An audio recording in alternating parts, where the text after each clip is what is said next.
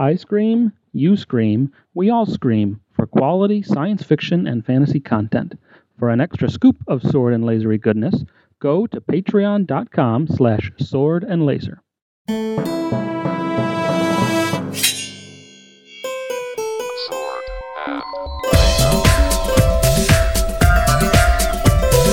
Hey everyone, welcome to the Sword and Laser. I'm Veronica Belmont. And I'm Tom Merritt. Sword and Laser is a book club, but it's so much more. We bring you author interviews, news from the world of science fiction and fantasy, and awesome discussions from fans just like you. And we're very excited to have with us uh, back again on the show R.A. Salvatore, of course, the author of too many books to mention, but most recently, uh, Timeless, the new Do'Urden novel uh, coming out on September 4th. So, depending on when you're listening to this, probably already out. You should go out and check it out. Uh, Bob, thanks for joining us. It's good to be back. Yeah, it's good to have you back. So let's start with Timeless. Tell us a little bit about this book. It's it's a Drizzt book, but it's a little bit different.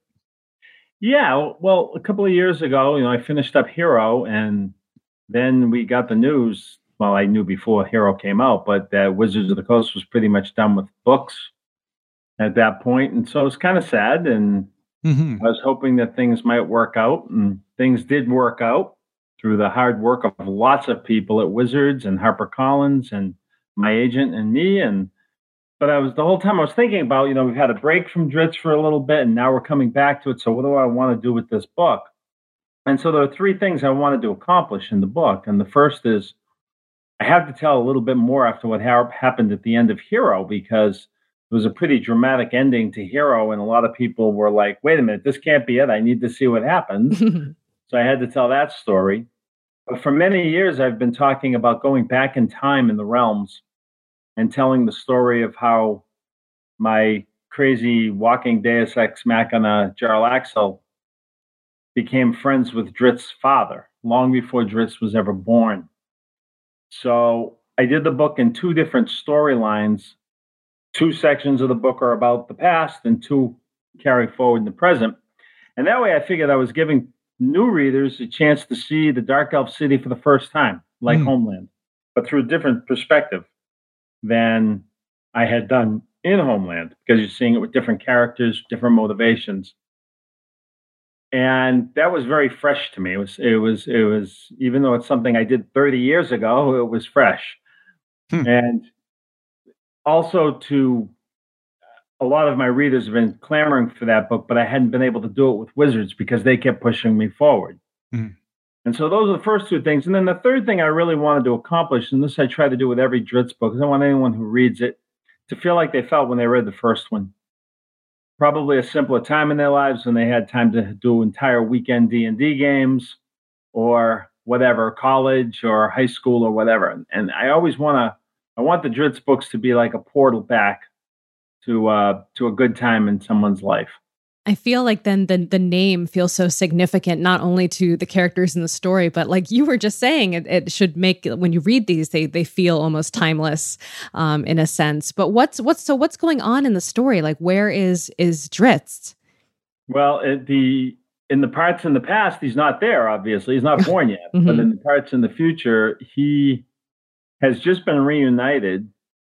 Well, I don't want to ruin Hero, but he some really weird things happened at the end of Hero, and Drizzt is in a place of complete peace, except that there's a lot of bad stuff about to happen in the area that they thought they had just changed mm-hmm. fairly dramatically with the um, at the end of the last series, the dwarves had reclaimed their kingdom, a different kingdom, and uh, the halflings had built a village, and they were the relationship between all of the parties involved, including the Dark Elves who had come to the surface with Jarlaxle, was looking like a peaceful and promising future.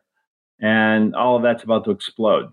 So Drizzt is in the middle of it as usual now that you've kind of broken out of the the linear uh, storytelling mode of, of having to continuously push forward with with the novels and and being able to explore like previous events and events in the past is that something you want to do more of i think for the all three of the books in this series i intend to to go back and continue telling the story of Jarlaxle and Zaknafein, as well as moving forward. I, I like the format for this series because the thing that I'm really looking for are the parallels.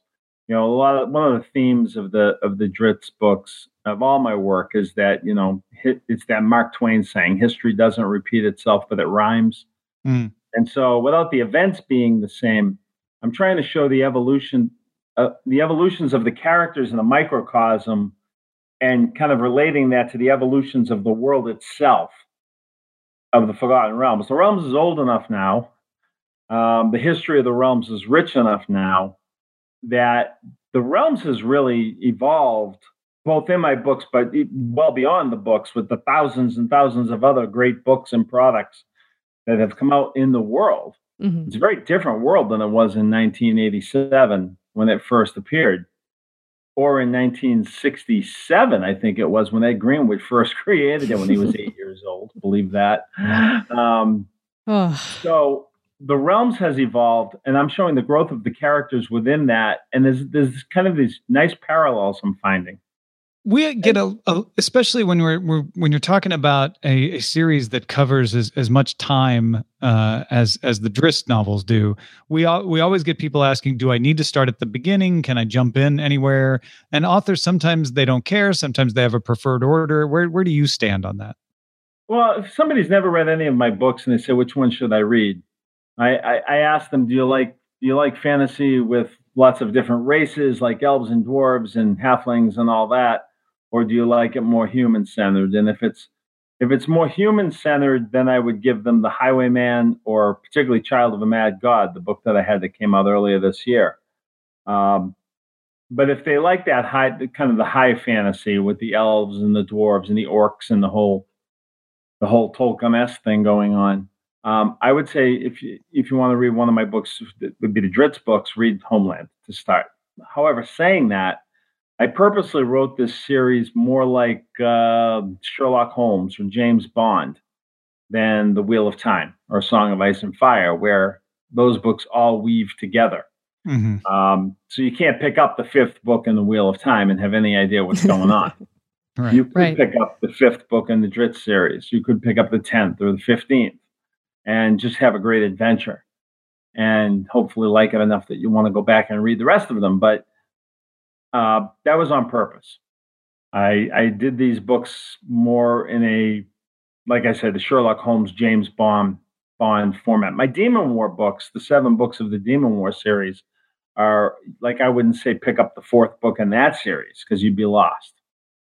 But in the in the Dark Elf books, I think when the Thousand Orcs came out, the Thousand Orcs came out right around the time of the Tolkien movies, the mm-hmm. first ones. Um, I think the two, I think the um, Two Towers wasn't quite out yet, but the you know, so the Jackson movies were now rolling, and so orcs all of a sudden were in the conscious, you know, the collective consciousness, right, right. With the with the name Orc on the cover, uh-huh. and this incredible cover by Todd Lockwood.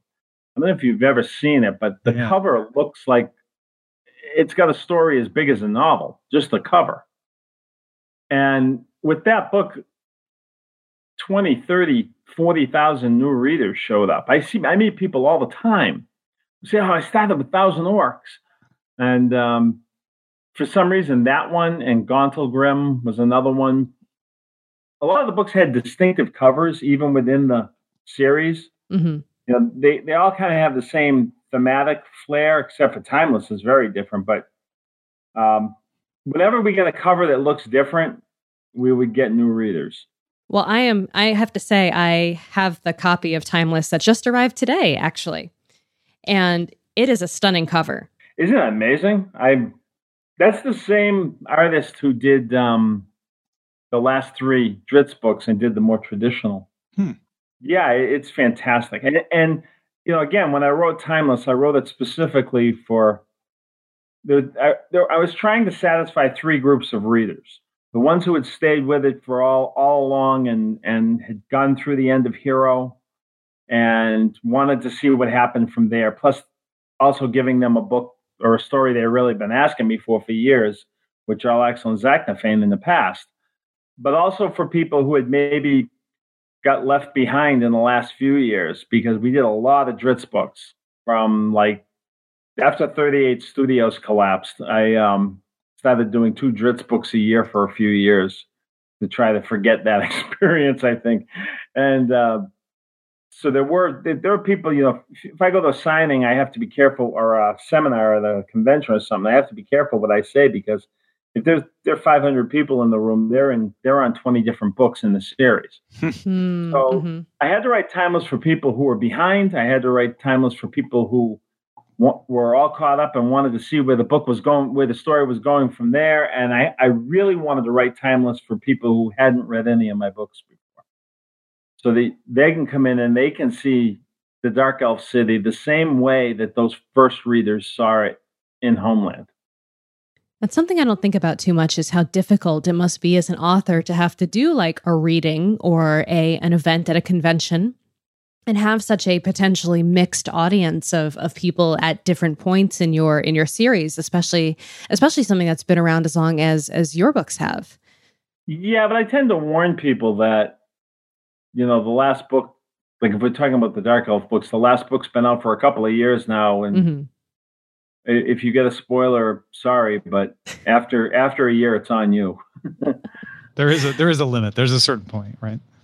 Yeah, I remember I was at a convention a few years ago, and or a couple of years ago, and somebody asked me a question about Chewbacca, and somebody in the audience just screamed out like, "What do you mean Chewbacca got killed?" Like, Oh my gosh. Well, that that actually ties in perfectly to our first audience question from Christopher, who of says, course it does.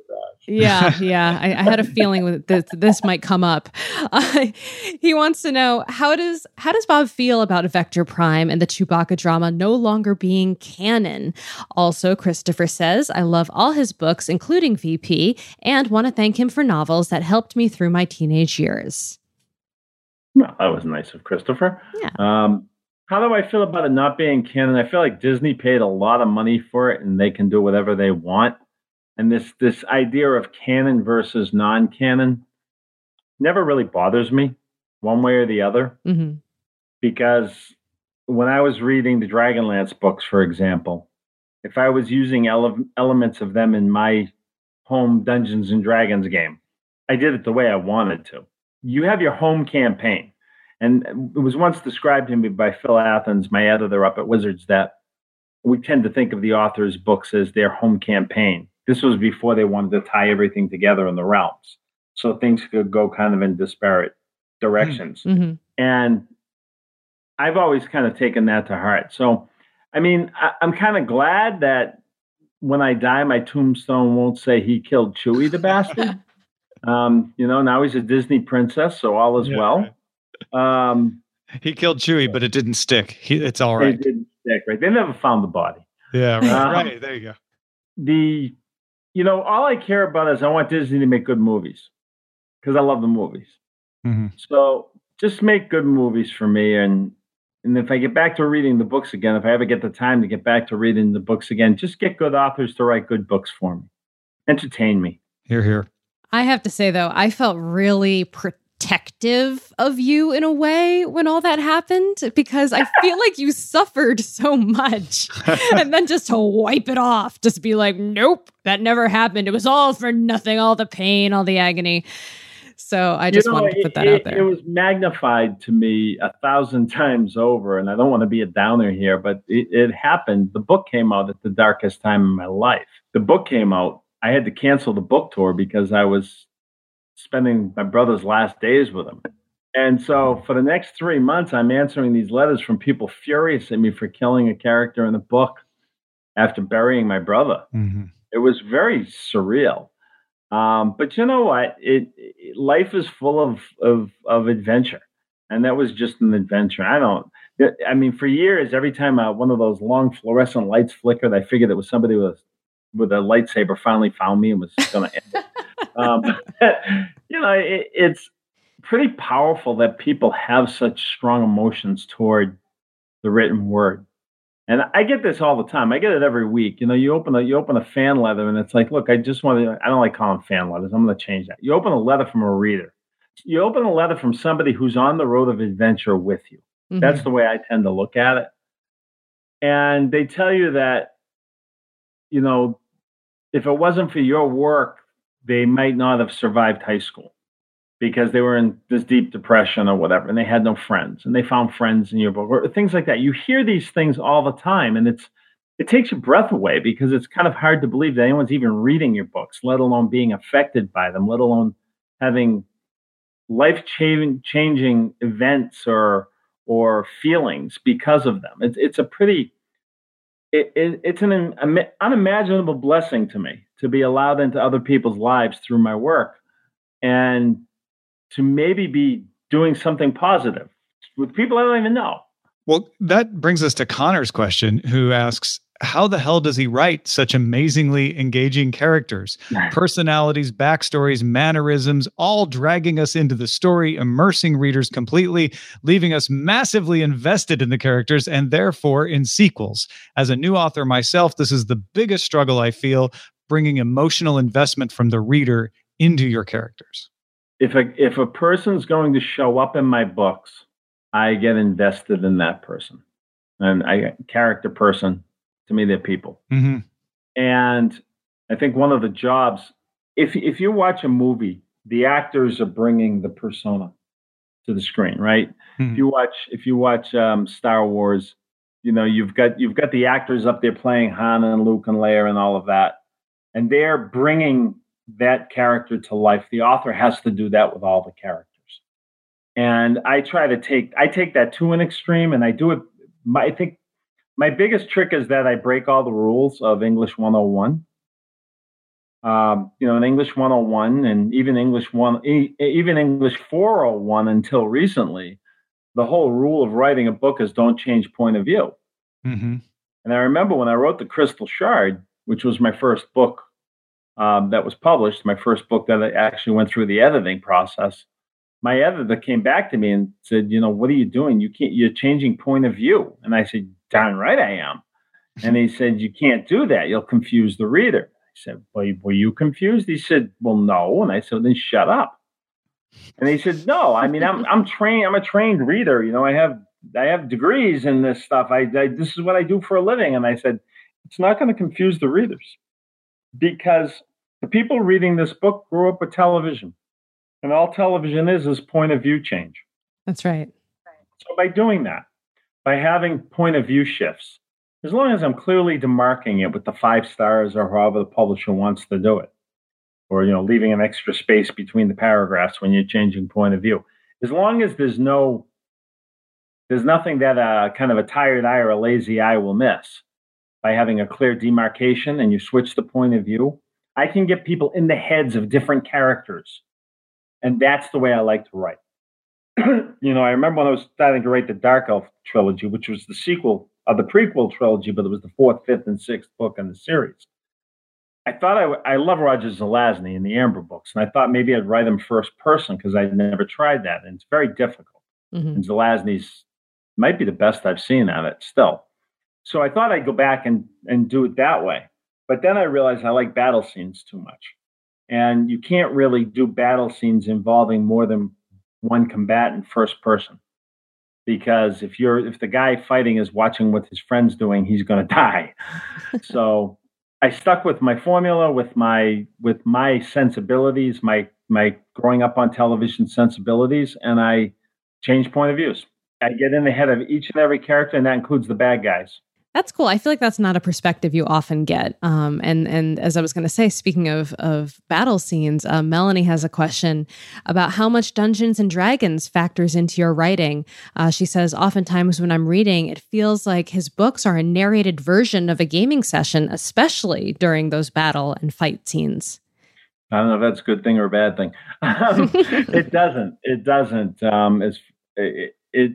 I mean, I don't play the characters in the game um, with the exception of one that I played in the game because I wanted to see if I could make him as annoying as I needed him to be. And when he got killed, everybody stood up and cheered, and I knew he was going in a book. That was Oliver de Burrows, the highway halfling from my Crim- Crimson Shadow books. He's kind of a cross between Inigo Montoya from The Princess Bride and the little French guy on the wall in Monty Python and the Holy Grail. um, but um, I try to keep the game out of it Um, one time I did actually write a an anatomically correct fourth edition with the cards D and D fight scene with Effron the necromancer in the woods, and it nearly killed me. Mm-hmm. It was brutal trying to do it. Um, so no, I the, I mean the gaming gives me I get I take some ideas from my gaming, I take some flavor from the gaming. Every now and then I might take a line that somebody used in the game or a name that I like that came up with in a game.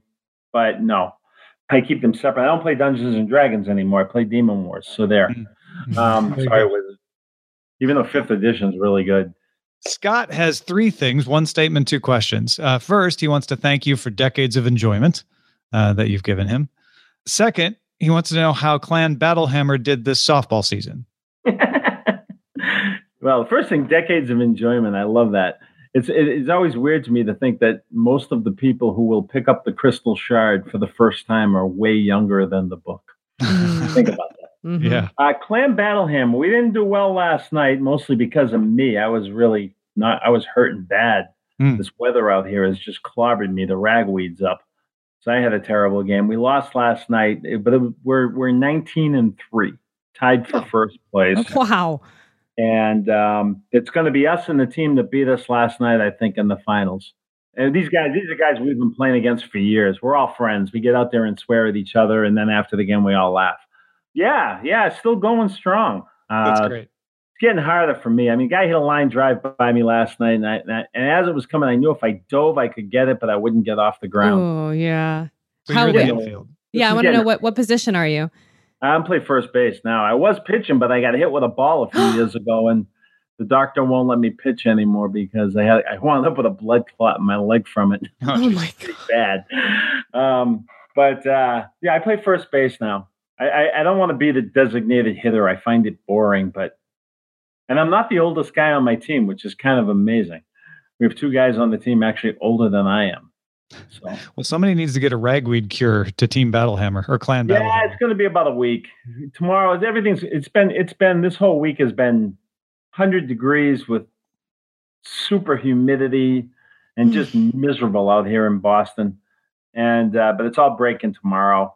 And uh, as soon as the rains come, the ragweed will drop and I'll be, and the air will when the air gets nice and crisp in the fall. That's when I like it. That's when the ball goes a little bit further. Mm-hmm. Yeah. Mm-hmm. I hit one out, just enough. I hit one out to the fence last night, but the guy got it at the fence. But on a nice clear night, that one's mm-hmm. gone. So we'll see. Uh, Scott's last question is: Are there any plans to write books outside of the D and D and Corona worlds? Uh, I don't know because this is really weird. But I've got, um, you know, I did Child of a Mad God, and I just finished the sequel. I'm not sure if we've agreed on a name yet, but it, it follows in that same tone. Hmm. And I've got one more to write in that series, which I can't wait to jump in on that one. Um, I, of course, I'm I'm working on the sequel to Timeless right now, and I'm almost done. I better be almost done, or HarperCollins is going to yell at me. so I'll finish that. I'll jump back into Demon Wars. I go to California in January, and I'm hoping to do very little work out there, and I actually spend a lot of time on the beach because I need it and then I've got to finish. Then I've got to do the the last book in the Drizzt series wow. um, next year at this mm-hmm. time.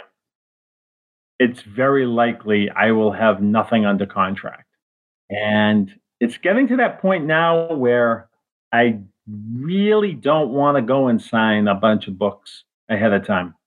Mm-hmm. Um, at this point, it, it, it's really that's when I ask myself the question, what's next? What do I want to do? And I don't know yet. I do have one other project that I really can't talk about now that I'm working on that's um, kind of a little bit different for me um, that we'll be announcing soon enough, I'm sure. But I, I, I can't, by contract, talk about it. Mm-hmm. Am I going back to Demon Wars? Am I going to continue with Dark Elf? Am I going to do something completely new? I've got some ideas for books that aren't they're fantasy or I mean they aren't they aren't high fantasy. That there's things I want to do, but I, next year at this time I'm going to be faced with some of the biggest questions that I've had as a writer ever. But it's good because it's questions of what do you want to do as yeah, opposed yeah. to you know what do you have to do. Mm-hmm. Well, uh, when when you get to the answers, uh, please come back and, and talk to us about it. We'd we'd love to hear it. Oh, absolutely. Thank you so much for being on the show again. Um, of course, you can be followed on Twitter at r underscore a underscore Salvatore. Uh, where else can people follow your work? Um, well, go to Facebook. I've I've got um, capital R period, capital A period, space Salvatore is my professional page over on Facebook. You can get me there. I answer about 20 PMs a day, and I'm falling way way behind, but I'm trying. Um, and the other place that people can keep up would be um, rasalvastore.com. That's, that's my still my online. favorite. I know that's still yeah, like my favorite thing on the internet. I love it. It's, it's really funny. Joke. When I when I said it, everybody laughed at me, and Diane was like, "No way!" But everyone was laughing so much. She said, "All right," because she was trying to come up with a name for her store. I said, "Well, it's obvious, right? It's R.A. Salvastore." and and everyone, uh, and then she did it. But that's a place people people can go and they can buy signed books. Um, you can get them signed. You can get them personalized. You know, just tell me who to sign it to, and I'll write something in the book for them. Do a lot of birthday gifts, Christmas gifts, all that kind of stuff. But Diane kind of puts the news up there as well. So those are the places where I can be reached. Awesome. Well, we'll definitely have you back on the show the show to talk about your your new secret project and anything else you got going on. Thank you again. You're very welcome again. It was nice talking with you two again. Yeah. And of course, for all of you out there, our show is currently entirely funded by our patrons. Thank you so much to all the folks who back our show. And if you want to help us out, you can head over to patreon.com slash sword and laser. You can also support the show by buying books through our links. We'll have a link to Timeless, a bunch of other R.A. Salvatore books, and lots of other good stuff to take a look at at swordandlaser.com slash picks. Send us an email, feedback at swordandlaser.com. Our website is swordandlaser.com. All of our discussion happen over on goodreads.com slash swordandlaser. And you can call and leave us a voicemail at 415 7 Sword 6. We'll see you next time. Bye.